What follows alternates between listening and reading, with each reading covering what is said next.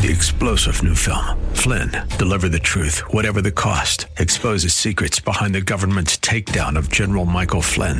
Flynn knew what the intel world had been up to. He ordered the first audit of the use of contractors. This set off alarm bells. He told the truth. He was the most dangerous person for Donald Trump to hire. They had to get rid of Flynn. Flynn, deliver the truth, whatever the cost. Available now. Watch it today. Go to salemnow.com. Salemnow.com.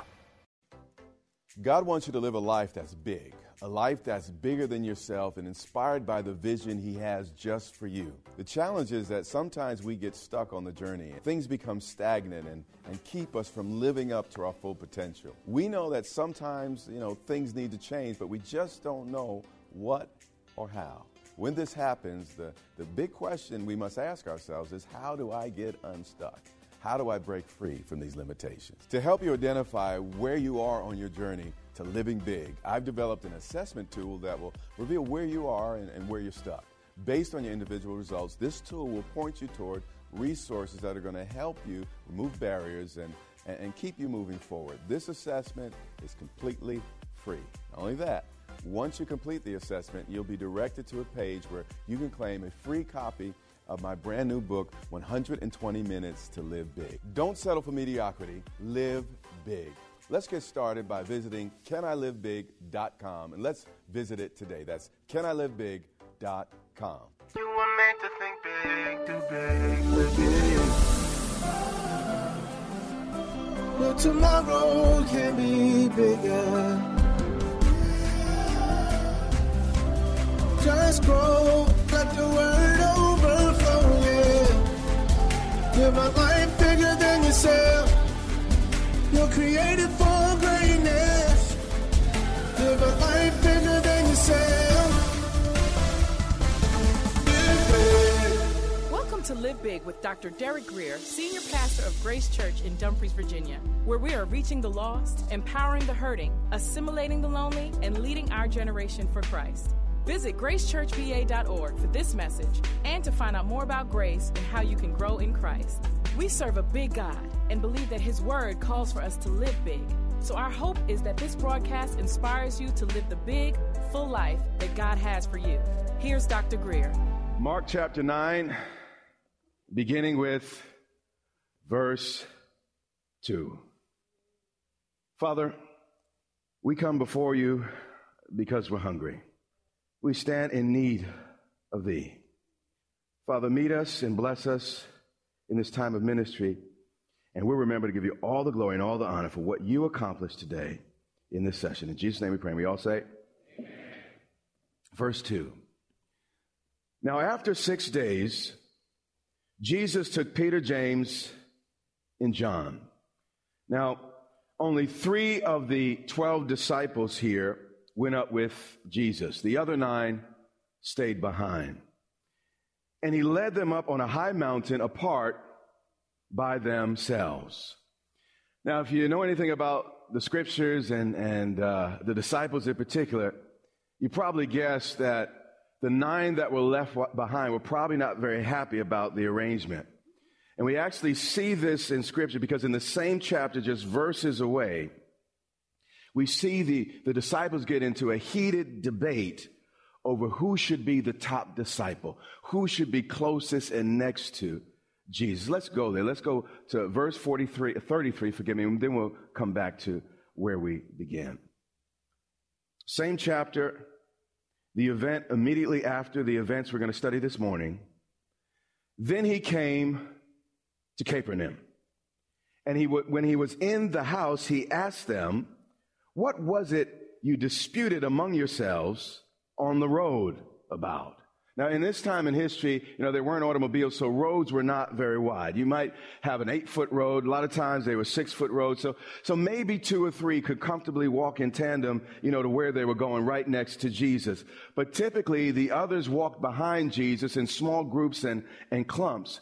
And it seems here from the text that Jesus could not physically hear the conversation uh, going on behind him, but he could tell that there was something going on with his men and that, that there was some uh, heated discussion, you know, down the road, uh, pulling up the rear. But verse 34, he asked the question, he said, hey guys, what, what was going on while we were uh, on our way to, to, to Capernaum. And when he asked the question, scripture says, but they kept what? Silent. Why? Because they all knew better.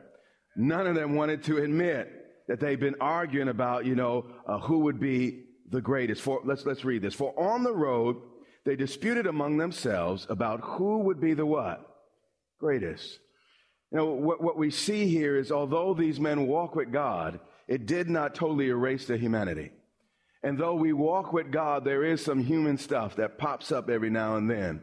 And in a moment, Jesus is about to deal with it. Now, today, when a minister stands to preach, uh, uh, he stands. But in the ancient world, particularly in Israel, when you taught, you sat. And when, when, when the rabbi sat down, it solemnized and formalized the session. So Jesus is aware of the problem. And what he does is he doesn't, you know, go to each individual. He collects the whole group and he begins to address the issue. So he called the 12 and he said to them, if anyone desires to be first, all of them were, were fighting and arguing over, you know, ascendancy. Who would be, you know, the, the top dog, if you will. But I want you to pay attention to what Jesus doesn't do. He does not rebuke them for their ambition. All he does is refocuses it. You know, there's nothing wrong with having some ambition, but the problem is often our, our ambition is, is, is targeted on the wrong thing. So watch what he says. He says, if anyone desires to be what? First, you're bad. That's not what he said. He said, if anyone desires to win in life, if anyone desires to be first, here's the deal. He shall be last of all and servant of all. So instead of striving for prominence, they were supposed to, and what Jesus wanted them to do is strive to serve. There's nothing wrong with having ambition. Your, your ambition just has to be rightly directed. Imagine if all of us in this room, I mean, every Sunday we came to church and no one competed for credit, but all we tried to do is outdo each other in service. Imagine if people would get married and they wouldn't fight over, you not meet my need, don't you not meet my need, none of that, none of that. The greatest competition is how can I be a better blessing to you than you are to me? Man, it would be like heaven on earth if we would finally begin to just do a few of the things that Jesus taught us. Mark 10 and 35. This is just one chapter over. We're going to see the same thing pop up. What's amazing, Jesus already addressed the issue. He had a, you know, that's where you get the, the, the, saying, come to Jesus meeting. And he talked to them about their ambition and, and all the rest. But just a chapter away, it pops up again. So that's why I know as a pastor, if you hear me say the same thing over again, because I know you, you need to hear it more than once. And often you don't get it on the first time. Jesus here has to deal with the very same issue. It looks a little bit different here, but it's the same issue. 10 and 35. Then James and John, the sons of Zebedee, came to him saying, Teacher or Rabbi, we want you to do for us whatever we what? Ask. Jesus had been teaching them to ask you know, uh, for, for what they wanted. So, you know, they put his teaching to the test. So he says to them basically, okay, okay, what do you want me to do for you? And they said to him, well, grant us that we may sit one on your right hand and the other on your left in your glory. Now, everything that was written there is factual and true, but because we don't understand the culture, you can read what we're about to read in Matthew, which gives us a little more uh, uh, details, and you could think Matthew was mistaken. The reality is there was so many things happening every place Jesus went. If all the details were included in all the Gospels, we would not be able to fit the book under our arms. In fact, there would be encyclopedia uh, style uh, uh, writings about the Master. Uh, but in that time, if you sent someone to someone on your behalf and you spoke to that person, it was as if you spoke to them yourself. So we find in, in, in Mark, because Jesus or, or, the Holy Spirit says here that uh, these boys asked this question, but in Matthew, we're going to actually discover uh, it was in the mouth of someone else.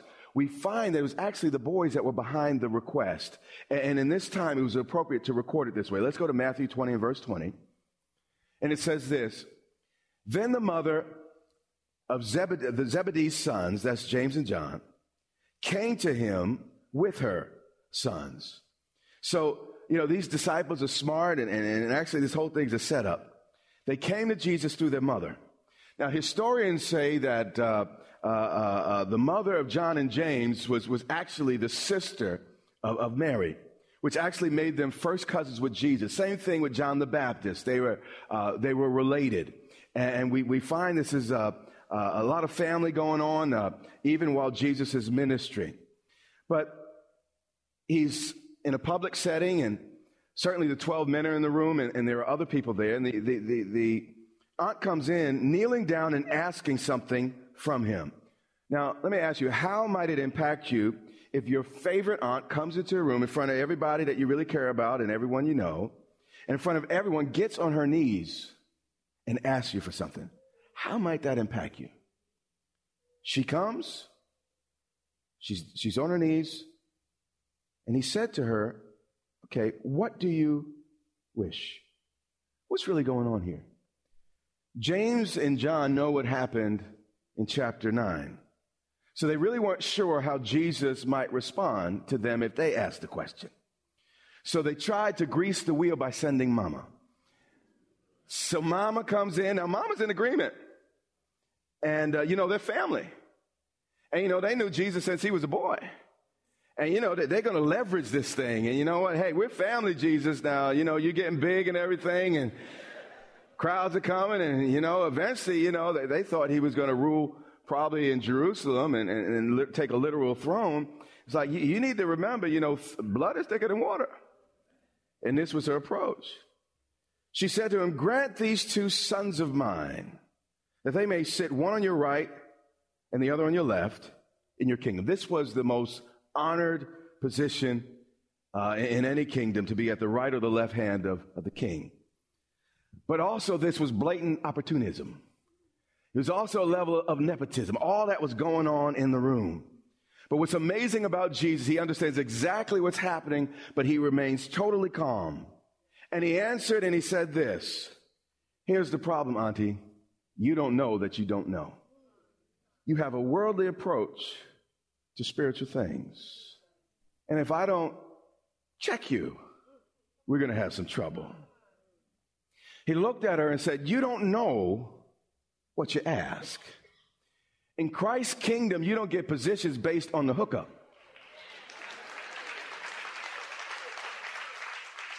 Position comes in Christ's kingdom based on sacrifice. So listen to what he says. Are you able? He didn't say no. He just asked the right question. Are you able to drink the cup that I'm about to drink? What was the qualifying question? It was not whether or not they wanted it. It was whether or not they were willing to pay the price. Someone once said, you know, happy are those who dream dreams, but even happier are those who are willing to pay the price to make the dream come to pass. And a lot of people want positions of prominence and, and high standing, but the, the, the question, you know, the real issue is, are you willing to pay the price? Are you willing to endure the sacrifice? Because in God's kingdom, you got to take up the cross. Are you hearing me? There's a cross before the crown. And as we've said before, when, when the apostle Paul established his authority, he didn't say, you know, look at my title. I am an apostle. On the road to Damascus, I had a conversation with Jesus himself. No, the book of Galatians said, he, he said, uh, look at my back. He said, trouble me no more. I bear on my body the marks of Jesus Christ. It was his suffering that qualified him.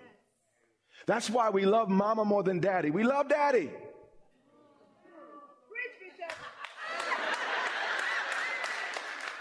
But for 24, or 48 hours, intense pain. Nine months they carried us. Verse 24.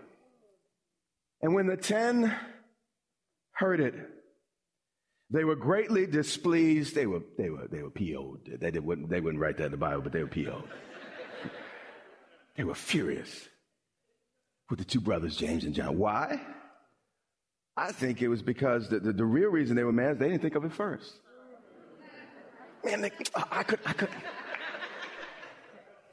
Because they were all competing. A life of influence isn't achieved overnight. It is built through the consistent application of wisdom and hard work. Dr. Derek Grier's brand new book, 120 Minutes to Live Big, provides you with 120 bite sized nuggets of insight on practical topics such as marriage and finances, as well as wisdom for personal growth and leadership development. It will ask you penetrating questions to help you reflect and apply what you've learned. This book will stimulate self examination and provide fuel for personal transformation. The best thing about it, Dr. Grier is offering this book to you absolutely free. That's right, a free copy of 120 Minutes to Live Big, mailed to you as a gift. However, that's not all. You will also get 30 days access to Dr. Grier's Growth Lab, a program designed to help you grow from good to great, from mediocre to extraordinary. It's our prayer that this gift leaves you with a burning desire to be better and become everything God wants you to be. So, if you want to live a life that overflows and blesses others, this gift is for you. Claim your free book and get free 30 day access to Dr. Grier's Growth Lab. Simply visit dgmfree.com. You are listening to the Live Big broadcast with Dr. Derek Grier. Find out more about Dr. Grier, Grace Church, and today's teaching at gracechurchva.org. Let's get back to today's teaching. Back to Mark 2, and let's get moving for the morning. Context has been established. Now, after six days, Jesus took Peter, James, and John and led them up on a high mountain apart by themselves, and he was transfigured before them. For a brief moment, Jesus no longer let his body hide the glory that had always existed in him on the inside. And this was a tremendous moment. And in verse 3, it adds, his clothes became shining. How many you know that when you climb up a mountain, you get a little bit dirty? They tended to, to, to wear uh, uh, white garments and linen garments. And, And, and, and what's amazing in this situation is in spite of the dirt, basically dirt roads and, and again, wind and, and all the rest and stuff hitting his clothes. But what we see here is that the glory of Jesus not only impacted the way he looked, it impacted everything that touched him. Anybody want to touch Jesus? Anybody really in touch with Jesus? Exceedingly white like the snow. He stood with overwhelming brightness. Matthew said his face shine or shone like the sun. Then it goes on and he introduces launderers and soap and he says, such as no launderer on earth can whiten. You see, what scripture teaches is that on Calvary's cross, there was a great exchange. God placed on Jesus all of our soil, all of our shame, all of our sin. And instead of him staying dirty, on the third day, he shined through. And here's the deal with Jesus. He has a clean that you can't make dirty. Instead of us making his clean dirty, he makes our dirty clean. It's a brightness beyond explanation and like nothing else. It's easy to get dirty, but it takes work to get clean. But with Christ, it was the absolute opposite. Isaiah 1 and 18, the prophet saw this hundreds of years before Jesus, and he said it this way. This is what he said. He said, though your sins are like scarlet, he was alluding to blood guilt here. He was talking about people like you and I that, that are culpable, that, that, that, that are, that, that have unpardonable in the law, under the law, you, will get killed for some stuff that, that many of us live another day to do again. He was talking about the worst type of sin. But then he says, though your sins are like scarlet, they shall be white as snow. Huh? The question to the reader of the Old Testament, how is that possible? How can that happen? God finally answered that question when Jesus, born of a virgin, showed up. You hear what I'm saying? And began to teach the thing he said and ultimately bore our penalty on the cross. Let's keep going. Though they are red like crimson, though our hands are dripping with iniquity, self absorption, and the ferocity and appetite of our sin. In spite of that, the prophet said there's coming a day that in spite of that, they shall be white as wool. What type of soap? What type of cleansing agent? You know, I was a kid. You ever hear lava? You ever lava soap?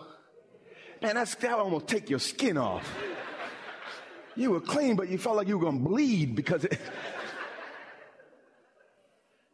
and what? What can cleanse something as filthy? You and I. Well, the New Testament response nothing but the blood of Jesus.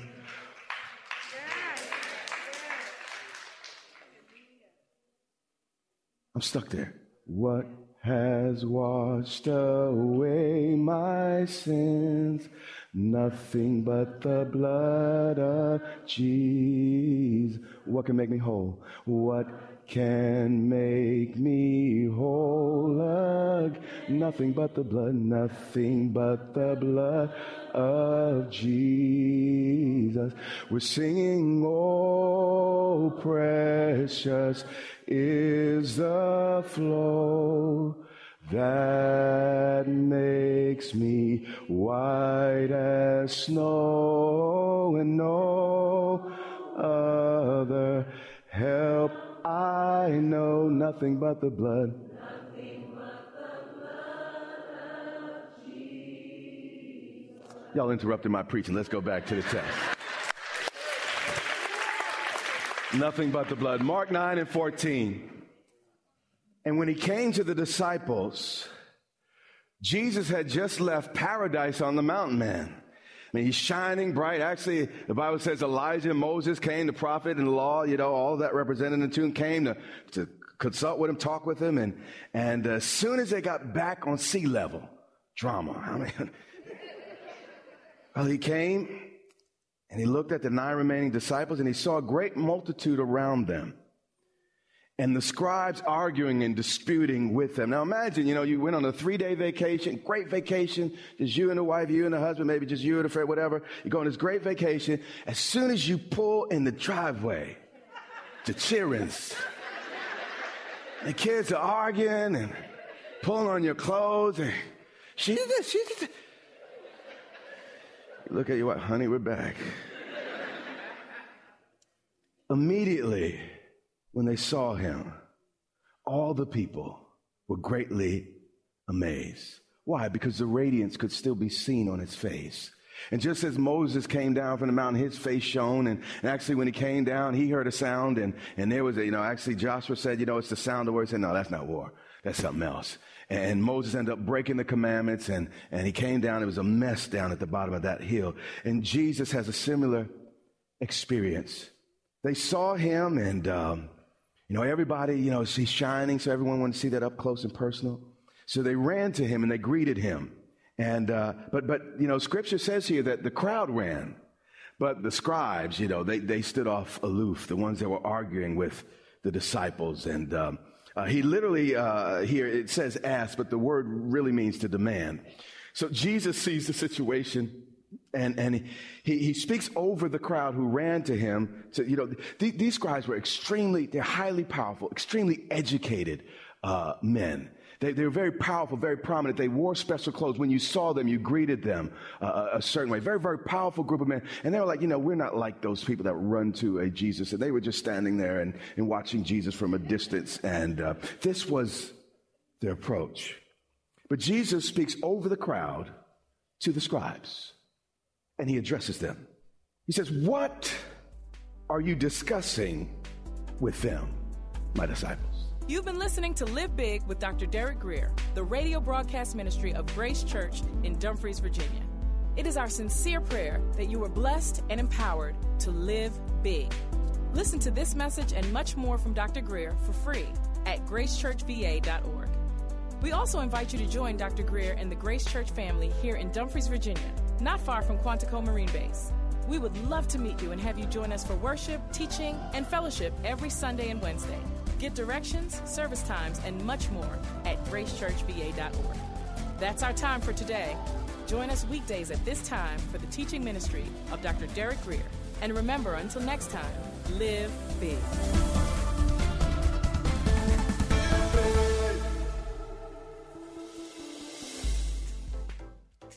God wants you to live a life bigger than yourself, inspired by the vision He has for you. Sometimes we get stuck on our journey. We know something needs to change, but we don't know what or how. The question we must ask ourselves is how do I break free from these limitations? To help you identify where you are on your journey to living big, Dr. Derek Grier has developed an assessment tool to reveal where you're stuck. Based on your individual results, this tool will identify the barriers keeping you from moving forward. Once you complete this free assessment, you'll be able to claim free a copy of Dr. Grier's brand new book, 120 Minutes to Live Big. To get started, visit canilivebig.com today.